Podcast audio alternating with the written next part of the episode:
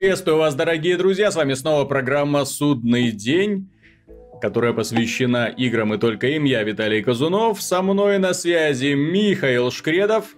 Привет. Антон Запольский-Довнер.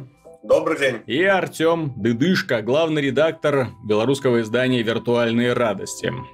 Здравствуйте. Прежде всего, хочется поговорить на тему, которую Артему не знакома. Он только что признался, что не играл ни в одну из частей сериала Uncharted. Э, я удивился, я изумился, но тем не менее стоит поговорить про Uncharted The Nathan Drake Collection. Дело в том, что она вышла, появилась на PlayStation 4 наконец-то, все три игры в одной серии, с вырезанным мультиплеером, но тем не менее с доработанной кое-где графикой. И можно оценить вот буквально за пару дней если так плотненько сесть, за пару дней эволюцию серии Uncharted от одной части к другой части. Э, Михаил Шкредов может поделиться очень интересными наблюдениями с этим связанными. Да, я ж... Эм, ну, я не играл в первую часть, поскольку когда вышла вторая ну, у меня появилась PlayStation 3, когда вышла вторая часть, mm-hmm. поскольку я слышал, что первая это достаточно так... Ну, вторая, точнее, это прокачанная первая хорошенько, я в первую уже и не садился. Ну, вот вышла эта коллекция, я решил пройти все три части. Начал, понятное дело, с первой, в которую я не играл, прошел, она мне в целом понравилась, но, но мне показалось, что у меня, что я как-то сломался, угу. потому что у меня было стойкое ощущение, что третья мне нравится меньше, угу. чем первая. Я прошел третью и понял, что нет, все в порядке, третья мне по-прежнему нравится меньше. Вот первая часть, э, понимаешь, она до сих пор работает хороший приключенческий боевик, именно боевик, где отлично поставлены перестрелки на больших аренах, разнообразные, интересные. У первой части, да, там а, действительно они поработали над графикой, там эффекты где-то улучшили, ну, понятно, 1080p 60 FPS, то есть а, подтянули текстурки, даже над моделями поработали, то есть картинка выглядит лучше ну, чем она выглядела, mm. когда там Uncharted первый вышел, в 2007. Однако у первого Uncharted тогда еще не было этой фирменной фишки Naughty Dog в виде такой вот, э, эм, как бы это сказать, адской детализации всего. Mm-hmm. Вот, вот у Naughty Dog есть такая фишка, у них детализация, ну, во второй и в третьей части, там детали, количество деталей просто сумасшедшее. Наверное, ни в одной другой линейной игре я такого количества деталей, как в Uncharted, втором, третьем, не видел. Ну, если так, сходу думать. Ну да. Там в некоторых open world играх такой детализации нету, как там э, в Uncharted э, на одной улице. Ну и плюс не, не столько детализация даже, сколько именно такое развитие постановочных сцен во время игрового процесса. Uncharted было вообще одной из первых игр, где это влилось. То есть, когда все начинает вокруг крутиться и вертеться, именно уровень, а персонаж в этом хаосе пытается выживать. И враги его тоже пытаются в этом хаосе выживать. Это было шокирующе. Ну, в этом плане первая часть более линейна. Ну, все достаточно по э, канонам сделано. То есть, коридор, по коридору идешь, всех убиваешь, но тем не менее, воевать действительно на тот момент было очень интересно. Да, в общем-то, и сейчас интересно, благо... Сейчас интересно. Шутеров из-за укрытий на данный момент очень мало. На PS3 и того меньше. Да, на, P... на PS3 и того меньше. Ой, на PS4 и да, того на меньше. на PS4 и того меньше. Так и более того, это все равно все переиздания еще к тому же, которые сейчас есть. Да. Э, так что можно удивиться. А что касается третьей части, да, по сравнению с этим сразу видно регресс. То есть, когда игра которая стабильно шла вперед. Первая часть отлично выстрелила, вторая часть еще лучше, потом третья часть все ожидали прорыва, ну или хотя бы, чтобы она была на уровне со второй частью, но, к сожалению, получилось обратное. Где-то люди в черном бегают, бессвязный сюжет, странная не, мотивация не, героев. А, что? Не люди в черном. А понимаешь, кто? третья часть, у меня есть теория. Действие третьей части происходит в Матрице. Матрица. Главный злодей, точнее, вот этот вот приспешник этой главной злодейки, ее угу. правая рука, он агент Смит. Он может, как агент Смит в Матрице, телепортироваться в разных людей. Угу. Именно это позволяет ему постоянно появляться за спиной героев. Причем в сценах, где это из, как это так сказать, логики происходящего не всегда вытекает. Ну вот, э, да, еще в третьей там с мотивацией проблемы очевидные. Mm-hmm. Понимаешь, там сюжет-то третий в своей основе, он во многом повторяет сюжет второй. То есть это поиск сокровищ на самом деле типа не ради денег. Mm-hmm. Но во второй части в начале была нормальная мотивация с тем, что мы стартуем за поиском сокровищ, все как М, надо. Подстава, по канону. потом месть, да. Весело, да. Мгм. Весело, интересно. Там был отличный такой, пускай и одномерный комиксообразный злодей, этот Лазаревич. Мгм. Отличный персонаж. Вот. А в третий герой непонятно зачем идет вперед. Идет вперед, потому что идет вперед. Э, Пытаются делать драму в жанре, в котором она, мягко говоря, себя плохо чувствует. Опять же, делают ее достаточно куца. Э, Я был шокирован, что более-менее вменяемая перестрелка. Ну, я проходил на Мгм. высоком уровне сложности, еще частично погоняя на максимальном. Там появился же еще брутальный уровень сложности, который открывается после прохождения на максимальном. Вот, э, на харде, то есть первая более-менее серьезная перестрелка была, кажется, в Сирии. Это глава 9, по-моему. То есть первые 8 глав есть «дайте мне», я первыми 8 глав было «дайте мне нормально поиграть, пожалуйста».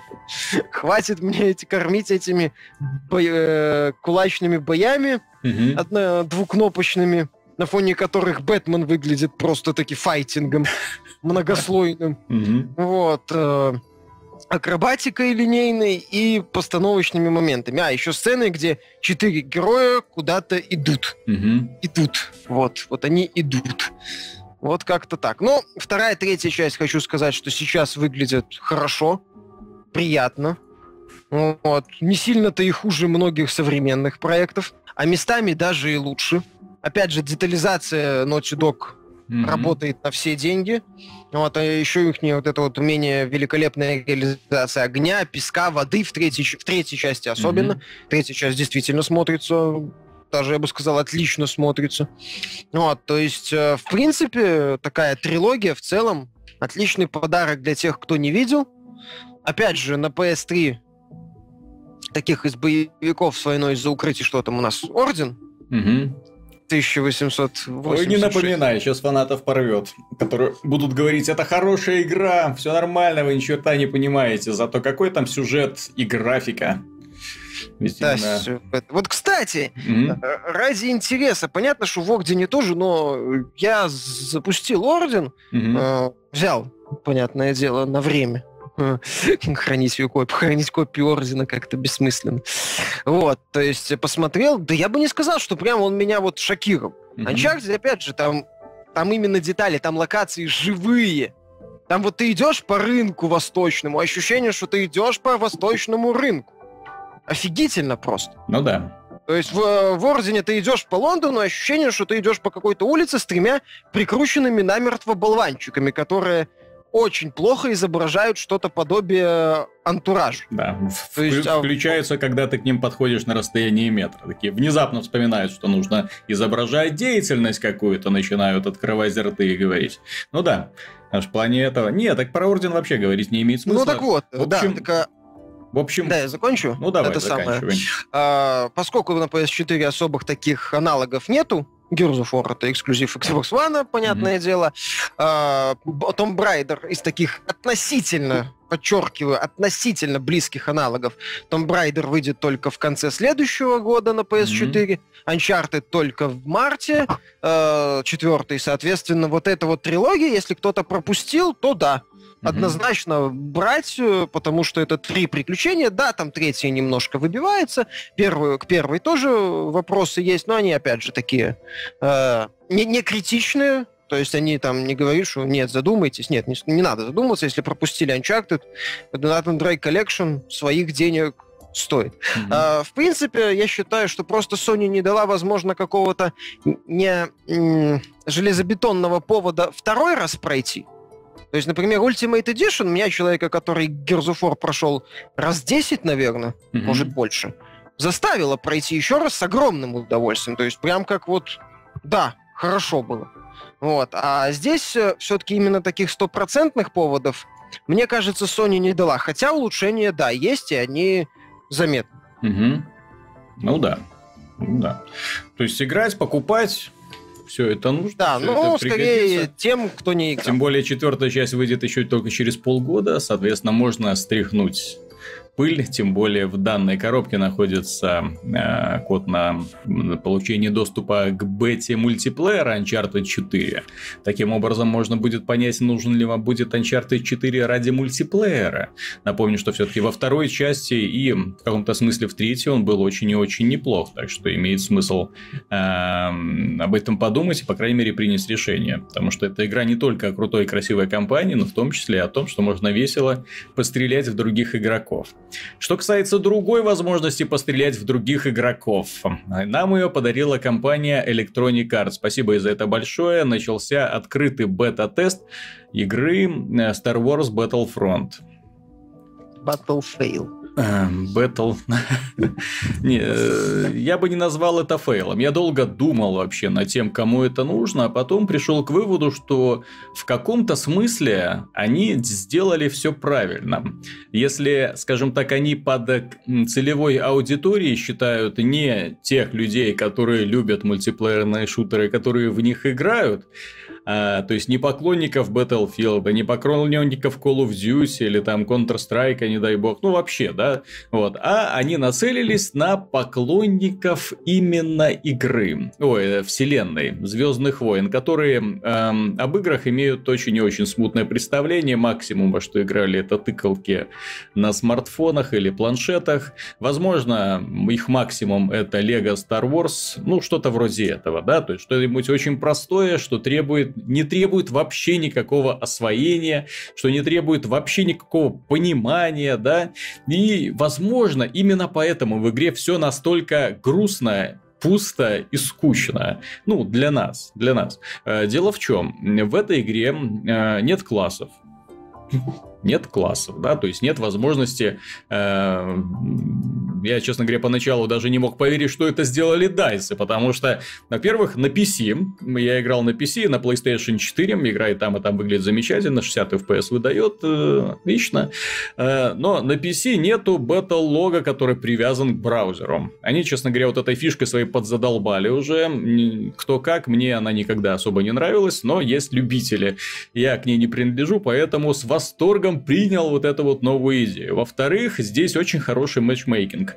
Э, в том смысле, что не надо копаться фильтры серверов, настраивать, какие режимы, какие что там это. Просто нажал на кнопочку играть и мгновенно подсоединяешься к заполненному серверу. Вот просто мгновенно. Сразу входишь в игру, никаких особо технических проблем я не видел ни лагов, ни фризов, ни багов каких-то. Все играется плавно, быстро, красиво. Э, игра не требовательная. Я играл на ультра настройках, на видеокарте GeForce GTX 780 э, на разрешении 1440p, то есть ну, достаточно серьезное разрешение. Тем не менее, выдавала отличную картинку, при этом радовала стабильно высокой частотой кадров.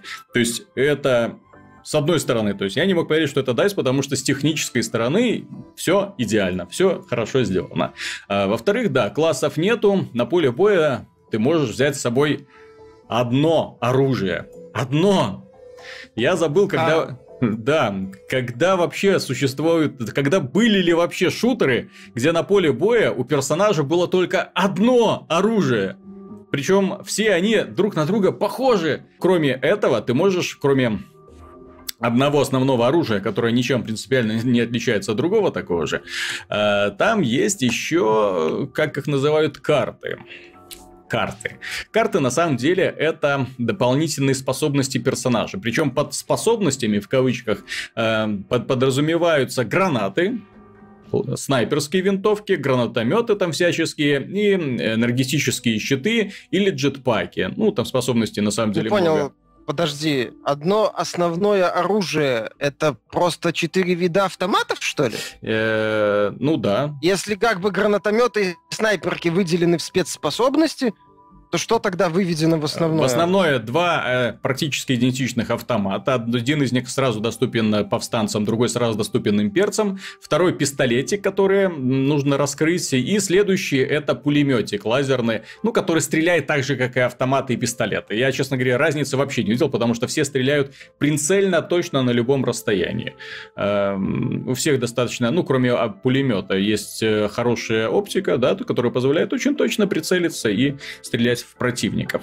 Ну вот, но дело-то не в этом. Дело в том, что все вот эти карты, они позволяют, что называется, сыграть предмет. Это хорошо знакомо людям, которые играют в карточные игры, да, типа там Headstone и так далее. То есть ты играешь карту, у тебя в руках появляется снайперская винтовка. Теперь ты можешь ее разыграть, то есть сделать выстрел. Ты делаешь выстрел из снайперской винтовки, она у тебя испаряется из рук. Все, а карта уходит на перезарядку, на кулдаун. Э, точно так же и касается и джетпаков, то же самое касается гранат. То же самое касается всего остального. То есть у всего есть кулдаун, ты разыгрываешь карту, бросаешь гранату, стреляешь из снайперской винтовки, немножко пострелял, снова граната, снова снайперская винтовка, снова немножко пострелял и так далее, и так далее по кругу. Теоретически у тебя может быть, ну, во время боя, если ты достаточно хорошо выживаешь, хоть сотня гранат, хоть две сотни и столько же патронов для снайперской винтовки. То есть, ну, все... Я не знаю, зачем они это изобретали, честно говоря, все достаточно глупо это смотрится. А никаких других способностей у персонажа нету больше все. На этом все его возможности ограничены. А джетпак какой-нибудь там Так я же говорю, ты, ты картой можешь воспользоваться для того, чтобы взять джетпак. Но джетпак работает не как джетпак, он работает не так, как мы привыкли. Джетпак это просто большой и высокий прыжок, э, ну так где-то метров за 50, вот так вот.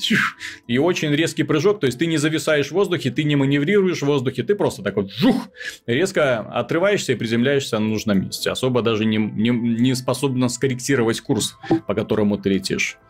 Это, в общем, все способности героя, поэтому к ним привыкаешь очень быстро и, по крайней мере, в бете, и особо качаться ради чего-то куда-то я не вижу больше смысла, да, то есть даже если там будет еще еще четыре дополнительных э, основных оружия и еще столько же карт, сколько есть, э, я не думаю, что это получится у них как-то разнообразить игровой процесс. А, еще одна замечательная фишка. Дело в том, что у повстанцев и у штурмовиков одинаковые карты и одинаковые способности. То есть, вне зависимости от того, за какую сторону вы играете, вы играете ровно тем же самым оружием, которое выбираете, и ровно теми же самыми картами. То есть, не приходится ломать голову, если я оказался на другой стороне, что же мне выбрать. А в бете можно можно поиграть за Вуки, как в Battlefront? Вообще нет. Только, только штурмовики и повстанцы. Все, две стороны. Можно, есть возможность выбирать скины, но в бете она заблокирована. То есть я надеюсь, что там скинов будет намного больше, чем пластиковые морды повстанцев и пластиковые же шлемы этих самых штормтруперов. Вот, э, ну, чтобы что-нибудь еще там было. Но это еще не все. Ладно, это не проблема на самом деле. Главная проблема в том, что на поле боя э, оно воспринимается смотрится как какой-то, прости господи, Марио Карт.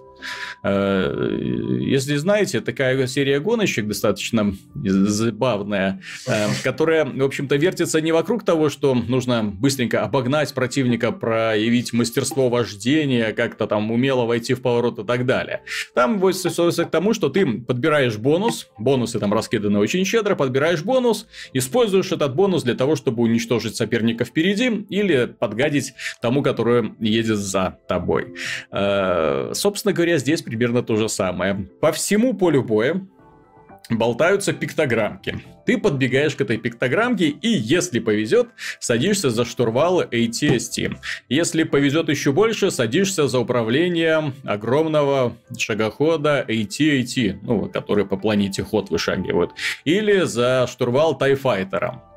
Э, могут дать просто пулемет ручной, ну, не ручной, а стационарный пулемет, или там ракетомет, или энергетический щит, что-нибудь такое. Ну, действительно, хорошее оружие, которое поможет справиться с ситуацией очень-очень быстро. Собственно говоря, это вот все виды техники, которые есть в игре, причем э, насчет э, летунов есть одна очень большая претензия. Даже когда ты оказываешься за штурвалом самолета, весь такой восторженный, радостный, думаешь, сейчас я за штурвалом, я сейчас вам всем покажу. Внезапно оказывается, что все эти самолетики летают очень быстро, а поле боя очень маленькое. И получается, что ты на этом поле боя, вместо того, чтобы наслаждаться полетом, как в Battlefield, да, устраивая там сумасшедшие бои, ты круги наворачиваешь и вверх, вниз, вправо, влево, вот так вот постоянно, как волчок. И в, этом, в этой суматохе пытаешься э, угнаться за истребителями противника, которые делают, в общем-то, то же самое, что и ты. Э, то есть пытаются не, не убиться и не вылететь за пределы поля боя. Все это Вот. Я не знаю, зачем это было сделано. Многие игроки уже кричат, понизьте скорость, это же невозможно. Не потому что сложно играть, а потому что удовольствия никакого. Какое удовольствие, если ты пролетаешь 2 секунды и уже вынужден делать поворот. Пролетаешь, вынужден делать поворот, а не просто так. То есть у тебя нет никакой, никакой другой вариации.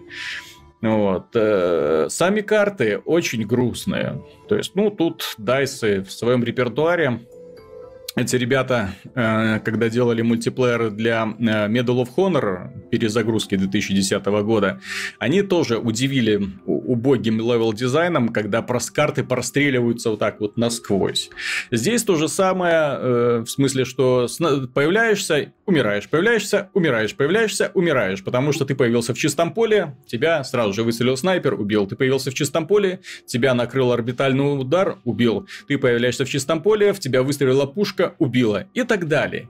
Укрытий минимум. Такое ощущение, что про них вообще не думали. То есть, или голая поляна, или узкий прямой коридор, естественно, без ящиков. Ну, для того, чтобы никто нигде не мог ни зачем спрятаться. Эм, соответственно, перестрелять, если на тебя выходит два человека, перестрелять их получается невозможно. Ну, если у тебя нет никакой дополнительной там способности типа щита, только тупо потому, что э, они в тебя стреляют, ты в них стреляешь, ты убиваешь одного, другой убивает другого. А маневрировать, спрятаться куда-то, убежать у тебя уже не получается. Все. Но вот это все завершает безрадостную картину этой игры.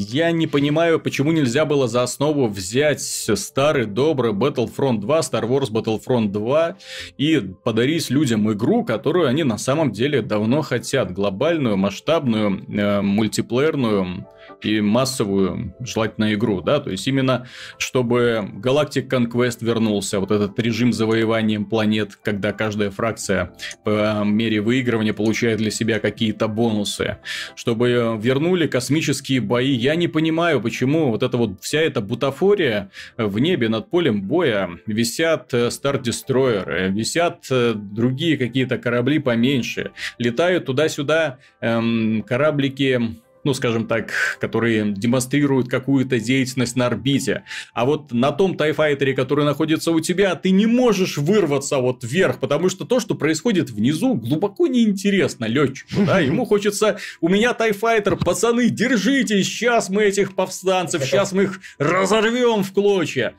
Не дают, понимаете, не дают долететь. Ну, понимаешь, вопроса. Э, вот то, что ты описываешь, я, в принципе, тоже читал в интернете мысль, что вот этот новый Battlefront, он больше ближе с точки зрения механики и к такому, в том, что простая механика, без там глубокой системы развития, каких-то заморочек, она ближе к Battlefront 1.2 угу. с э, консолей позапрошлого поколения. Mm-hmm. Но здесь мне непонятен момент. Если вы делаете, грубо говоря, простое развлечение для казуалов, ну, для тех, например, кому не нравится Call of Duty, mm-hmm. там, или вот именно, как ты отметил, вот этой части аудитории, такой непритязательный, mm-hmm. тогда давите контентом.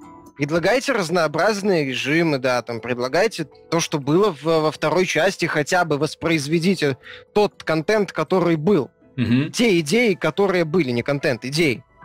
То есть, да, космические бои, там еще при прикольные вещи там. Покажите, не знаю, хотя бы пообещайте возможность играть за Вуки, тоже прикольно. Там они были с арбалетами. Там, по-моему, во второй да, части можно было играть за, было, да. за дронов Федерации, угу. если я ничего не путаю. Там были эти, ну, такие тяжелые. Были, были, Боевые дроны. Да, там было очень это... много техники. Во второй части, что меня поражало, там было очень много техники. Да, тоже была возможность играть за джедаев, но там были нормальные джедаи, не те смехотворные буратины, которые медленно так ходят по полю боя или очень резко прыгают, как будто у них джетпак, простите, в заднице находится. А, там они нормальные ребята, которые с одного раза валят противников, очень быстро двигаются, отражают мечом все попытки в них них попасть, ну да, такие ультимативные юниты, которые с танком выходят один на один. Но там были танки, там было очень много техники. Ну да, спасибо тому, что э, вторая часть Battlefront делалась по мотивам не последних, э, ну как, не последних, э, не, в смысле не четвертого, пятого, шестого эпизодов, по мотивам первого, второго, третьего. Соответственно, там вся техника вот именно оттуда, а она была достаточно разнообразна, по крайней мере, фильмов там уже разработчики могли размахнуться. Ну так и DICE уж никто не мешал что-то придумать проблема, свое. вы все да. равно делаете, да, вы все равно делаете мультиплеерный шутер по мотивам. А не, вы что, решили, что вы сделаете игру по фильму, что ли? Мгм. Четвертому, пятому? Тогда где сюжет? Нету. хотя бы. Вот. Опять же, сетевой проект для непритязательной публики в виде сетевого шутера, Мгм. с моей точки зрения, это какое-то странное решение. Ну, мне так кажется. А, и, кстати, по поводу странных решений, я вот в дизайне вот этих самых планет, по которым бегали, заметил одну странность. Они не производят впечатления планет, ну, чужих планет. Они производят впечатление ну, зе- земного обыкновенного пейзажа, в принципе, ничего странного. То есть, голубое небо, снежок, лед, да, там каменистая какая-то там равнина, ну, не равнина, там какая-то область э, рядом на берегу какого-то океана. Очень банально все. То есть нет даже какой-то попытки сделать какую-то фантазию, сделать что-то удивительное. Вот, кстати, э, пинаемые многие Star Wars Force Unleashed, он э, в плане визуализации вселенной Звездных войн подарил очень-очень много. Он был со, со многими недостатками, но да, визуальный стиль у игры был просто потрясающий. Смотреть на это было интересно, по крайней мере, и бродить вот по этим самым планетам, по в- внутри существ даже некоторых по- получилось побывать. Собственно говоря, даже в те далекие махровые времена, когда мы проходили Звездные войны рыцари Старой Республики, э, там получалось вообще э, у э, BioWare неплохие виды создавать, и при этом не возникало ощущения, что ты бегаешь по, не знаю, району голливудской площадки на съемках очередного фильма по Звездным войнам. То есть там было ощущение такого огромного большого мира с кучей разных планет, вселенных, э, со своими правилами, персонажами, расами, в конце концов. А здесь такое ощущение, что везде сражаются те же самые штормтруперы с повстанцами, одни и те же, одни и те же, одни и те же. Я вот думал, кстати, там есть кооперативный режим, который можно проходить соло, типа Орда. То есть, когда э, один выживший Пилот оказывается на планете и теперь вместе с товарищем вынужден отбиваться или од- в одиночку вынужден отбиваться от волн противников. Я думал, ну сейчас, сейчас здесь хотя бы на Татуине на меня набежит куча какого-нибудь более интересного мяса, более странного. Нет, выбегают те же самые штурмовики, хорошо знакомые, среди них есть, правда, снайперы, есть какой-то усиленный товарищ, есть товарищи с джетпаками, и ATST там пару раз выходит. Все, все. То есть это вот вся эта банальность, она будет повторяться снова и снова, к, к моему большому сожалению. Я не понимаю, почему нельзя было в качестве примера или в качестве источника вдохновения или просто хотя бы вспомнить про то, что есть игра Star Wars Republic Команда, где было сумасшедшее приключение с полетами по многим планетам, где можно было использовать самое разное оружие, а не только лазерные пуколки, где в том числе ты использовал оружие инопланетян, тоже очень хорошее преимущество, э, ну, вообще для того, чтобы сделать хорошую, интересную кампанию в шутере. А что касается мультиплеера, то мультиплеер очень завязан на оружие. То есть должно быть много разного, красивого, интересного, стильного оружия, которое бы не вызывало вопросов и тем более не вызывало ухмылку. Мол, а что это у вас Калашников из Battlefield делаешь, сделает в Battlefront? Думаете, да просто лазерными пульками, чтобы научить стрелять вот эти пиу-пиу-пиу, да? Ну, вот, э. В то же время видно, кстати, что проект очень дорогой. Он, ну, именно, скажем, Так. дор- дорогой благодаря лицензии. Я не, неправильно выразился, а именно благодаря лицензии. То есть пафосная музыка из Звездных войн. То есть прям, ух! Кстати, это первый шутер мультиплеерный, в котором музыка во время боя прям гремит. И вот я думаю, в конце концов, она будет к порядкам подзадалбывать. Помимо музыки, в Battlefront очень много звуков, причем звук реально шикарный, очень громкий, очень такой басовитый и конкретно передающий атмосферу фильмов. Ну да, вот эти все пиу-пиу, лазерные звуки, как шагает IT, IT, классно тоже все это сделано, модельки сделаны. Ну вообще, видно, что ребята очень боялись, вот прямо до дрожи в коленках боялись сделать что-то не так, чтобы не понравиться фанатам вселенной. То есть они вот все, то есть так, у нас, так, мы не будем ничего нового придумывать, потому что этого в фильме не было. Возможно, они хотели какие-то новые идеи, но, но, но, но. Издательство Electronic Arts и новые идеи как-то не рифмуются вместе. Так Очень. хотя бы старые бы возродили. Че? Где они? А слишком С дорого Battlefront старые 2. идеи возрождать. А, Мгм. ну да. Насколько я понял по бете, а там э, те, э, скажем так, карты и режимы, которых нет в бете, они просто, они не, не, не, не видны, они просто заблокированы. То есть ты можешь навести и посмотреть, что это такое. И дело в том, что там карты, которые доступны, на них э, э, на каждой свой какой-то специфический режим висит. И вот, вот это меня больше всего напугало, то что вот даже те 10 карт, которые есть, на всех 10 картах, к каждой карте привязан какой-то свой отдельный режим. Если это оправдается, если так и будет, то это невероятно глупо. Невероятно глупо. Смотрим.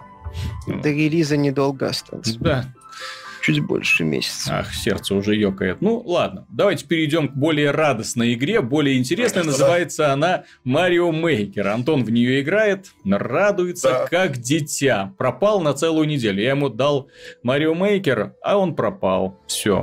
Да, Марио Мейкер.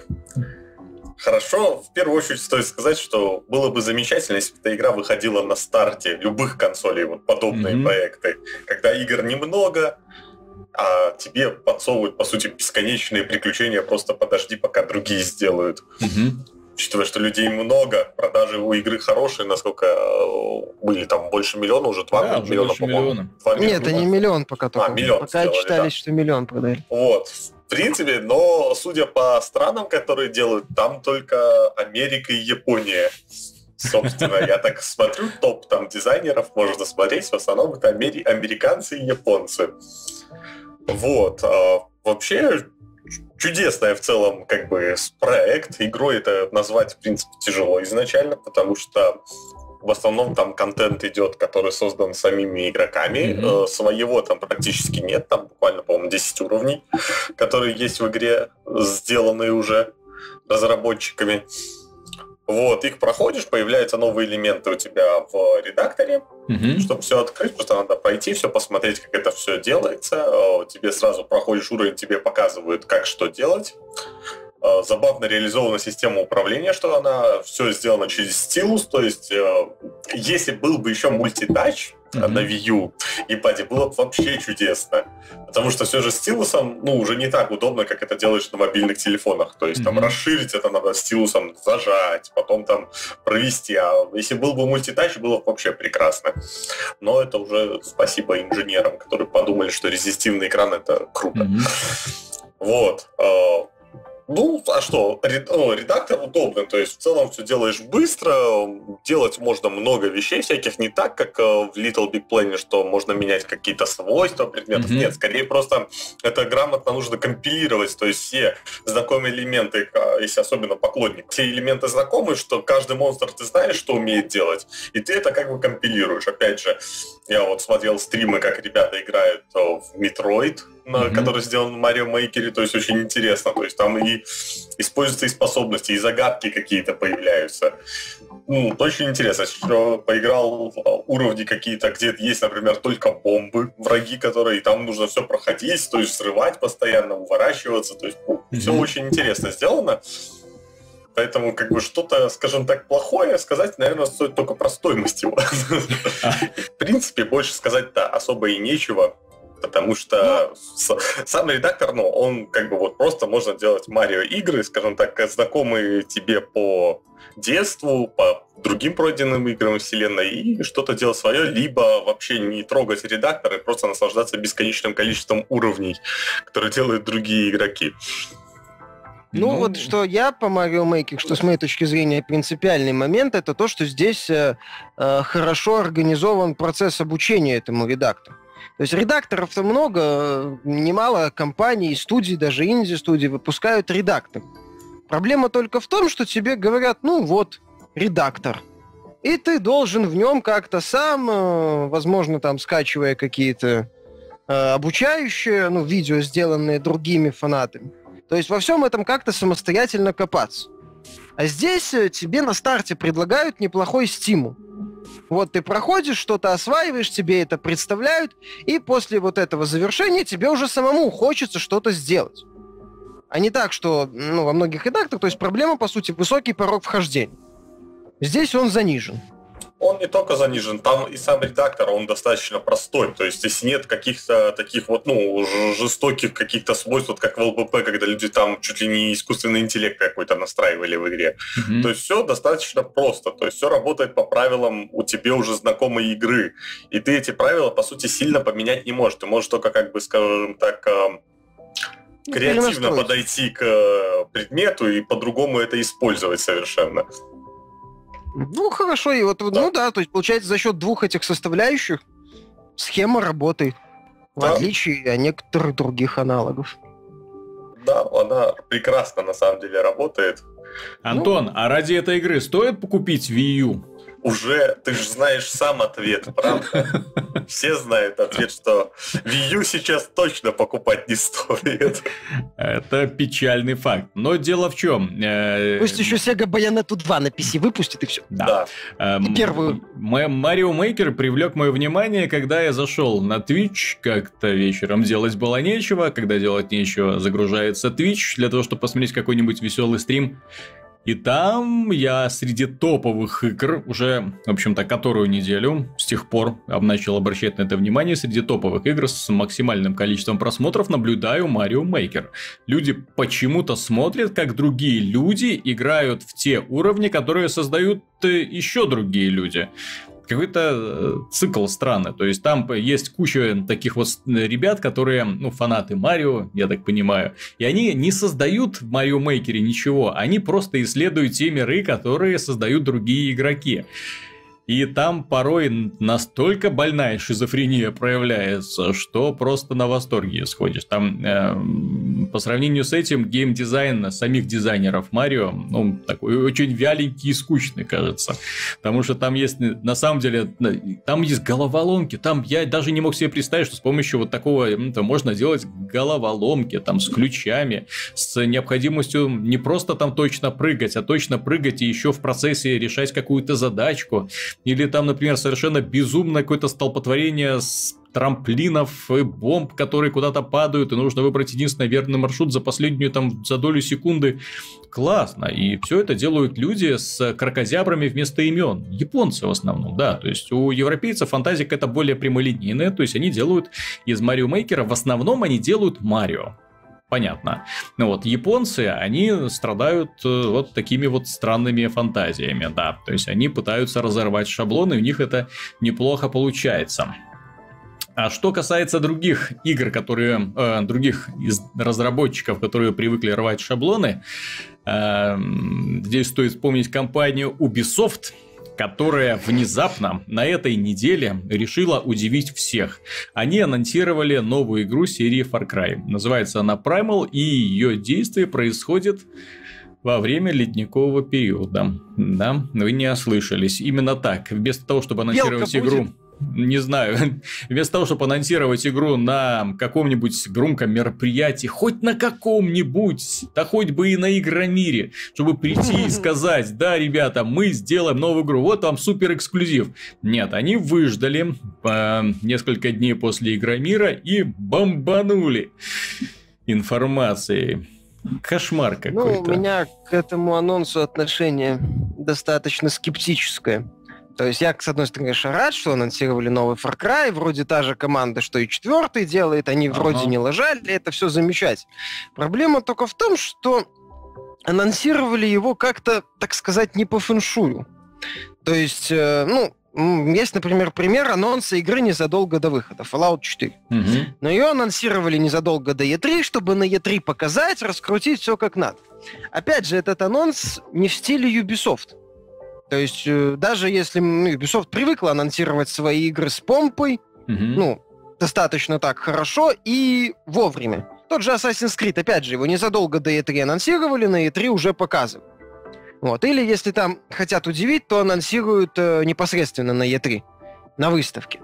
А тут имеем анонс в период, когда вообще-то, как правило, анонсы не делаются.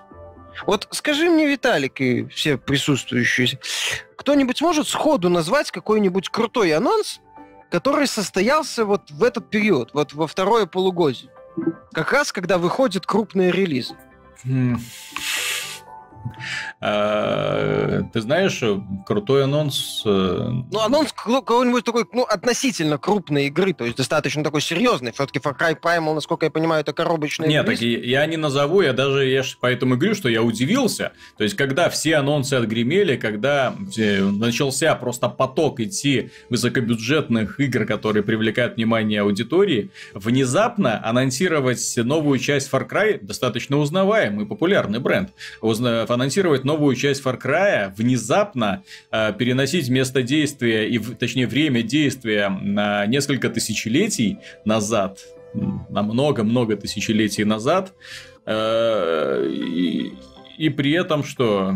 Одиночная кампания, отсутствие мультиплеера, непонятки с игровым процессом. А здесь мы имеем анонс и выход в феврале, при том, что ранее, прошу заметить, чуть раньше, на март, Ubisoft зарядила Division. То есть он как бы выпадает из такой, ну, традиционной линейки. То есть он как-то... Ты думаешь, что Ubisoft истерика? Я думаю, что Ubisoft слегка напряглась, да. У них на руках сейчас э, очень смешанные отзывы по Rainbow Six Siege. У них, э, очевидно, ну, такое отношение э, толпы, не толпы, части аудитории к Division такое, ну и пофиг. Я бы даже сказал, типа, не, не, да. способ, неспособность донести до аудитории, что же такое Division. Понимаешь, на Division уже многим становится пофиг. Mm-hmm. То есть это уже такая ну, игра, трейлер, трейлер, который, сказал не любитель шутиков, трейлер, который где-то там показали когда-то давно, который, очевидно, mm-hmm. уже сейчас был постановочным. И просто пускал пыль в глаза. У них есть Assassin's Creed Syndicate, который вот сама серия сейчас так балансирует. Mm-hmm. То есть еще один удар, и она может свалиться. В то же время на рынке песочниц у нас сейчас наблюдается не кислая такая конкуренция, прошу заметить. Вот, и Warner Bros. там представлена mm-hmm. сразу двумя проектами в этом году. А тремя, прошу, про, прошу прощения. Dying Light, Mad Max и этот, Бэтмен. Mm-hmm. Вот. Ну, там МГС пятый вышел. То есть в жанре очень такая серьезная конкуренция. Just скоро выйдет. Лара Just Крофт. скоро mm-hmm. выйдет, да. Лара, ну, Лара Крофт относительно, но mm-hmm. там немножко о другом. Ну, ладно. То есть конкуренция это в жанре неплохая. Ну, достаточно такая плотная. А Ubisoft из этого жанра фактически самоустраняется переключаясь на вот эти вот мультиплеерные эксперименты разной степени мутности. И им, получается, мое мнение, надо было показать, что, ребята, мы в деле, все в порядке, мы делаем, мы еще не ушли, мы здесь. Вот Far Cry Primal.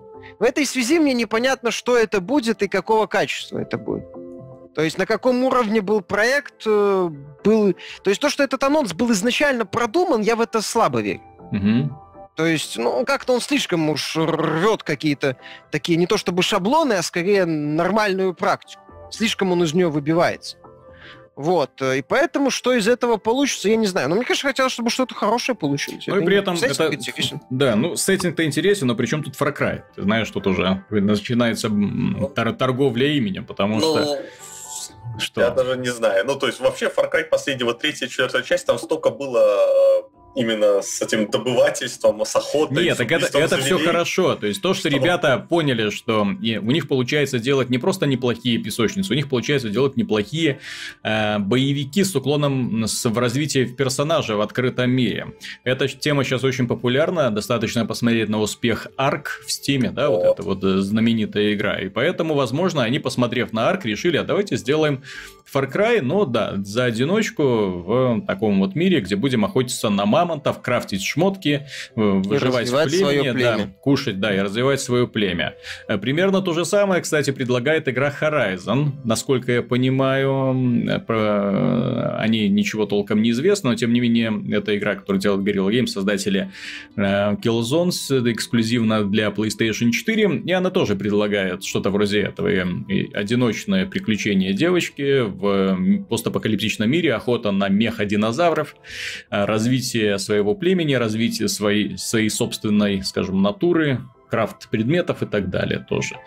Но вот, э, возможно, они пытаются как бы на этот, на, это, на этот рынок, на место, так сделать такой, знаете, дорогой survival ну, игру выживания, дорогую, то есть высокобюджетную. Не то, что делают сейчас инди-разработчики глобально, вот, э, чем они уже загадили Steam основательно, кстати. Я говорю не про хорошие игры, а про попытки сделать что-то вроде хороших игр, которых сейчас просто неимоверное количество. Если появятся ребята, которые делают это с хорошим бюджетом, на хорошем движке, ну, вполне возможно, у Ubisoft может что-то получиться. Вот. Ну, это же для одного игрока. Ну, ну да. Для одного игрока. Ну вот посмотрим, будет ли эта тема интересной в игре для одного игрока. Вот это, кстати, интересный вопрос, потому что немалая привлекательность арка и им подобным, ну, и DayZ, ну и прочим, она сводится к тому, что ты играешь в этом мире все-таки с другими игроками, которые также выживают, как и ты, и могут тебя вполне со спины угостить дубиной, вот, и забрать все твои припасы для того, чтобы самим выживать веселее и интереснее. Ну ладно, давайте поговорим про э, удар в спину Microsoft, который сделала Sony на этой неделе они объявили, что в Америке цена на PlayStation 4 снижается до 350 долларов. И тем самым э, единственное конкурентное преимущество Xbox One теряется. Он сейчас в Америке тоже стоит 350 долларов. Но при этом PlayStation 4 предлагает более мощную систему, более компактную коробочку. Эм, ну и лучшее качество э, мультиплеер, мультиплатформенных игр. Вот. Ну и плюс э, новые фишки, которые касаются тому, что сериал Call of Duty теперь является, э, скажем так, эксклюзивным, ну, то есть на нем будет э, раньше выходить DLC и прочие плюшки для обладателей PlayStation 4. Я ничего не путаю, у Microsoft же соглашение с Division, по-моему, с Ubisoft по Division. А кому это уже надо? Нет, ну это что, достойный ответ. Нет, по поводу снижения цены, у моего там глядя на последние продажи, Xbox One в Америке PS, PS4 почти догнал, имея преимущество в виде дешевой цены. И, в принципе, вот на эту осень они могли взять, э, выйти вперед за счет эксклюзивов. Ну, Forza mm-hmm. 6, Halo 5 и Tomb Raider временно. И тут, получается, Sony предлагает, а теперь мы стоим на равных. Mm-hmm. Вот, а поскольку многие, какая разница, на чем играть э, в условный Fallout 4 или Call of Duty, в случае с Call of Duty так лучше и на PS4 поиграть, вот, э, мне кажется, что PS4 может опять резко вырваться вперед. Угу. А эксклюзивы всего-навсего помогут Microsoft как-то вот удержаться. То есть не совсем упасть. В этой связи, когда выйдет уже Uncharted, и Sony еще получит один буст, угу. то попытки micro... Xbox может случиться ой-ой-ой. Mm-hmm. И мне кажется, что сейчас Microsoft э, либо должна снижать цены на Xbox One, либо делать какие-то очень выгодные предложения по бандлам, наверное. По эксклюзивам своим, ну, бандлы с эксклюзивами, что-то такое.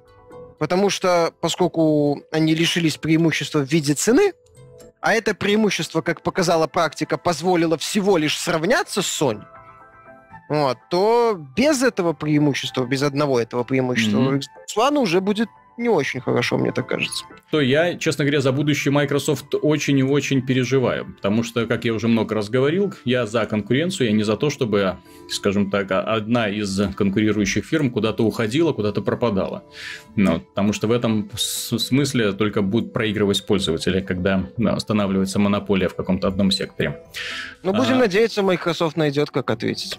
ну, и ответить. Ты, ты знаешь, на этой неделе появилась одна очень интересная новость, необычная необычная новость, на мой взгляд.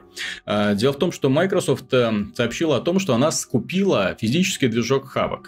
Этот движок э, в свое время очень взорвал рынок видеоигры, когда э, вышел Max Payne 2, и люди не могли поверить тому, что они видели, потому что впервые в жизни они видели, как э, из дроб... выстрел из дробовика отбрасывает тело на стул, стул падает, все это достоверным образом сваливается в кучу, все это очень красиво выглядит. Потом вышел Half-Life 2, который приумножил, ну, он там вообще был завязан на использовании физики очень и очень сильно. Вот, то есть, э, после этого началась эра, э, и очень хорошая эра, потому что люди поняли, что не только в графике дело, но если, что называется, поднажать на физику, тогда получится получится более даже эффектные картины создавать, чем просто рисовать, эм, ну, шейдеры, скажем так. Фотореалистичные да, текстуры. фотореалистичные текстуры. Вот. Потом добавилась разрушаемость, да, то есть это все, все понемножку так накапливается, накапливается. Я не могу это не приветствовать. Меня интересует другой вопрос. Зачем Microsoft стала, эм, купила движок Havok?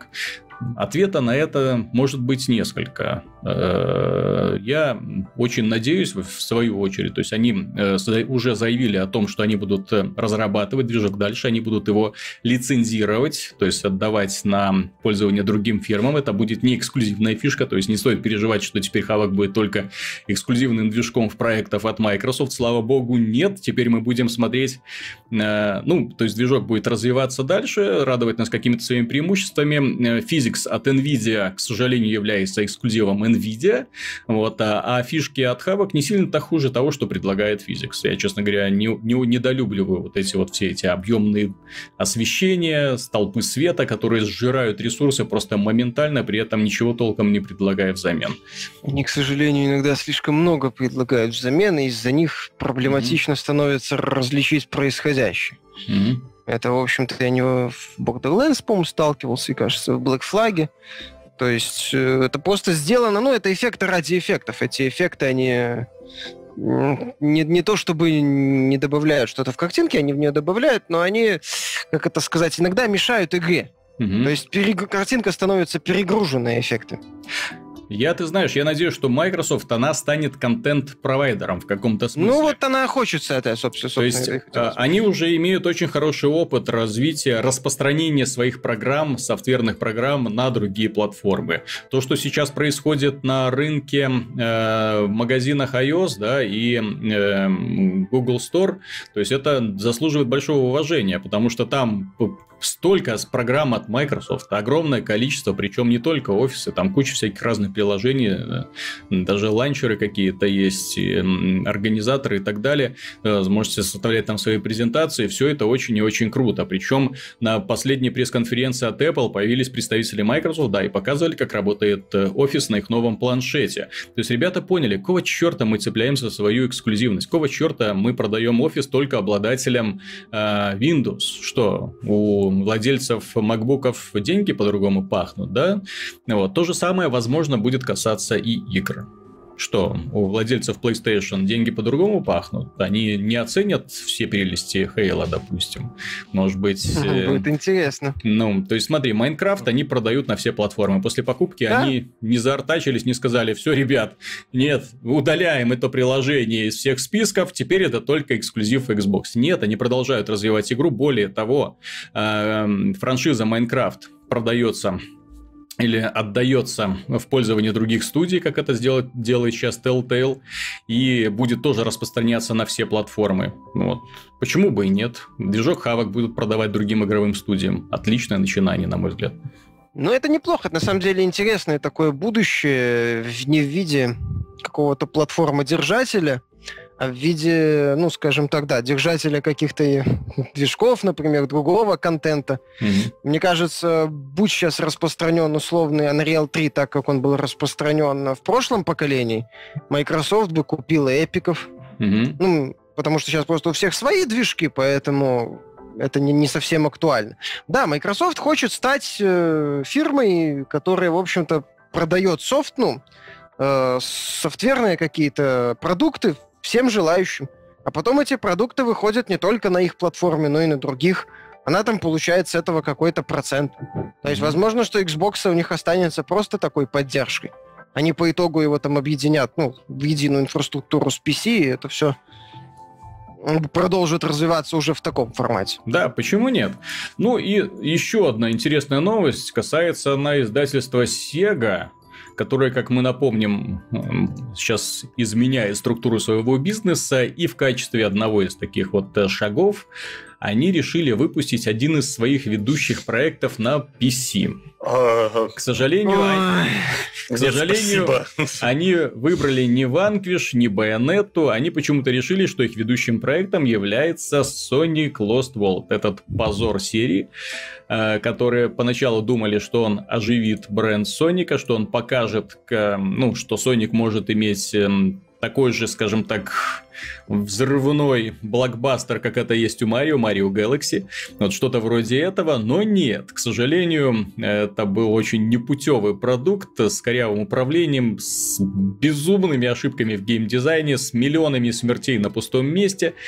Ну, красивенький, да. Вот и посмотрим, как на клавиатуре с мышкой будет легко управляться пользователям, вот, которые будут играть в эту, в эту прелесть. Но... А он на Wii U выходил? Он да. на Wii U, да, естественно. Я просто проходил версию для 3DS и mm-hmm. читал отзывы, в том числе твой, Виталик, что версия для Wii U хуже. Она намного хуже. Э, так что я, честно говоря, ну как, выйдет и выйдет. Не самая хорошая игра, и, мягко говоря, даже не советую к ней приближаться. Но меня радует, что Sega начинает выпускать, то есть вслед за Valkyria Chronicles они начинают выпускать, выпускают игры, бывшие эксклюзивом Nintendo на PC. Когда-нибудь очередь дойдет до Vanquish, очень на это надеюсь, потому что Vanquish представляет собой образчик эм, прекрасного шутера из-за укрытий. Ну, там, в общем-то, укрытие используется постольку поскольку, потому что это высокоскоростной шутер из-за укрытий. Таких примеров очень мало, точнее, вообще нету. А, и Bayonetta, пожалуйста. Первая часть ни, ни, ничей не эксклюзив, выход на PC очень и очень просится. Желательно, конечно, ну, по нормальной цене, а не по цене большого... Можно сразу со второй. Можно сразу со второй частью, да. вот. Да, а закончим мы выпуск веселой новостью. Дело в том, что актеры озвучки собрались и решили вместе бастовать. Э, против правил, навязанных в каком году там, в 90-х а там в середине 90-х было подписано, да. да, это соглашение Де... по оплате с тех пор. Дело в том, что они требуют пересмотра соглашений, они требуют процентов от продаж, если игра там продалась свыше там 2 миллионов копий, они бастуют, ну, Реально? Почему нет? В конце концов, актеры, которые озвучивают мультфильмы, которые участвуют в создании фильмов, да, то есть они же имеют какие-то свои бонусы в итоге.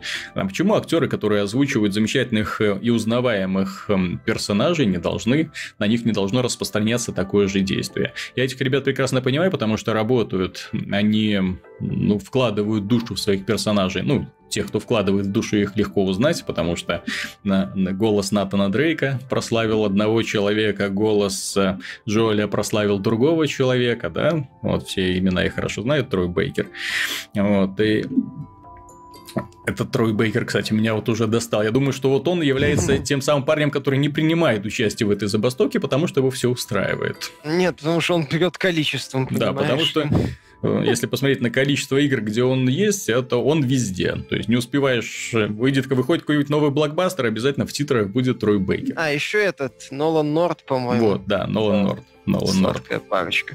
Ну, в принципе, да, я тоже поддерживаю, я согласен, что это надо как-то пересматривать. Э, то есть, если это соглашение было подписано еще черт знает когда, когда это Э, развитие игровой индустрии было немножко на другом уровне, когда mm-hmm.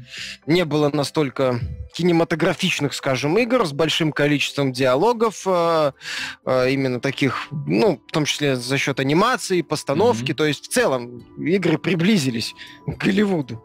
Вот, и, соответственно, да, те люди, которые ответственны за оживление, в том числе вот эти актеры озвучки, а не только аниматор, это, да, это важная часть в восприятии повествования. Ну, так это мягко так? говорят. Есть же уже некоторые игры, которые не просто вплотную приблизились к фильмам, приблизились к фильмам, а там уже требуют и не, не слабой актерской игры. Э, когда на, на лицо вешаются датчики, которые отслеживают всю твою мимику, которые отслеживают все твои движения, которые, ну, в общем-то, если на них посмотреть, то человек тратит на создание своего образа, учитывая, что игра длится многие-многие десятки часов, очень и очень много времени. Ну, ну да. Осо- особенно говоря... если это синематографичные игры, такие как Uncharted, допустим, да.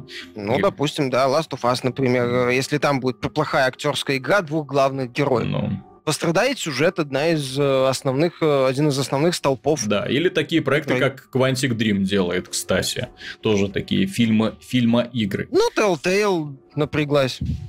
Вот когда в играх Ну, Telltale будет что- что-то похожее на лицевую анимацию, тогда и будем радоваться. Ну, там хотя бы актерская игра есть. Ну, ну Кстати, не самая Ну, озвучка-то там хорошая, А, поэтому... Отлично, да. Я лично надеюсь, что у актеров озвучки что-то получится, потому что я люблю хорошую озвучку и вообще люблю, когда профессиональная работа хорошо оплачивается.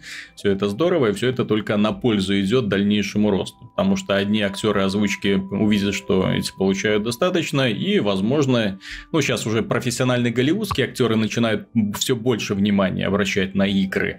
Но вот, возможно, они тоже будут больше внимания обращать на игры, от этого выиграем нет, мы от этого, к сожалению, не выиграем.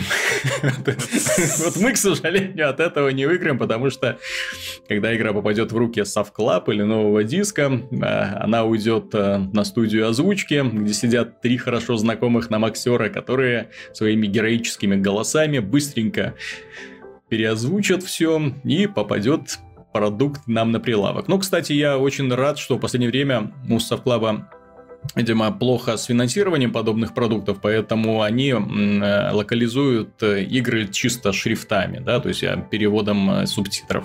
Ну, и это, на, Ну, мой, можно на, мой во взгляд, многих на мой взгляд, лучше. Но это, да, во, многих, во многих, да. но, к сожалению, не во всех. Это да. Так что на этом мы заканчиваем. С вами был Виталий Казунов, Михаил Шкредов, Пока. Антон Запольский-Довнер До свидания. и Артем Дыдышко, если он еще с нами. Я еще с вами. А чё молчал? Че молчал, че не Интересно встревал? было слушать вас. Ну, Чего вы- так, ты бы какую-нибудь, не знаю, гадость сказал. Ну, такие. Фу, консольчики, Ну, я вас не уважаю.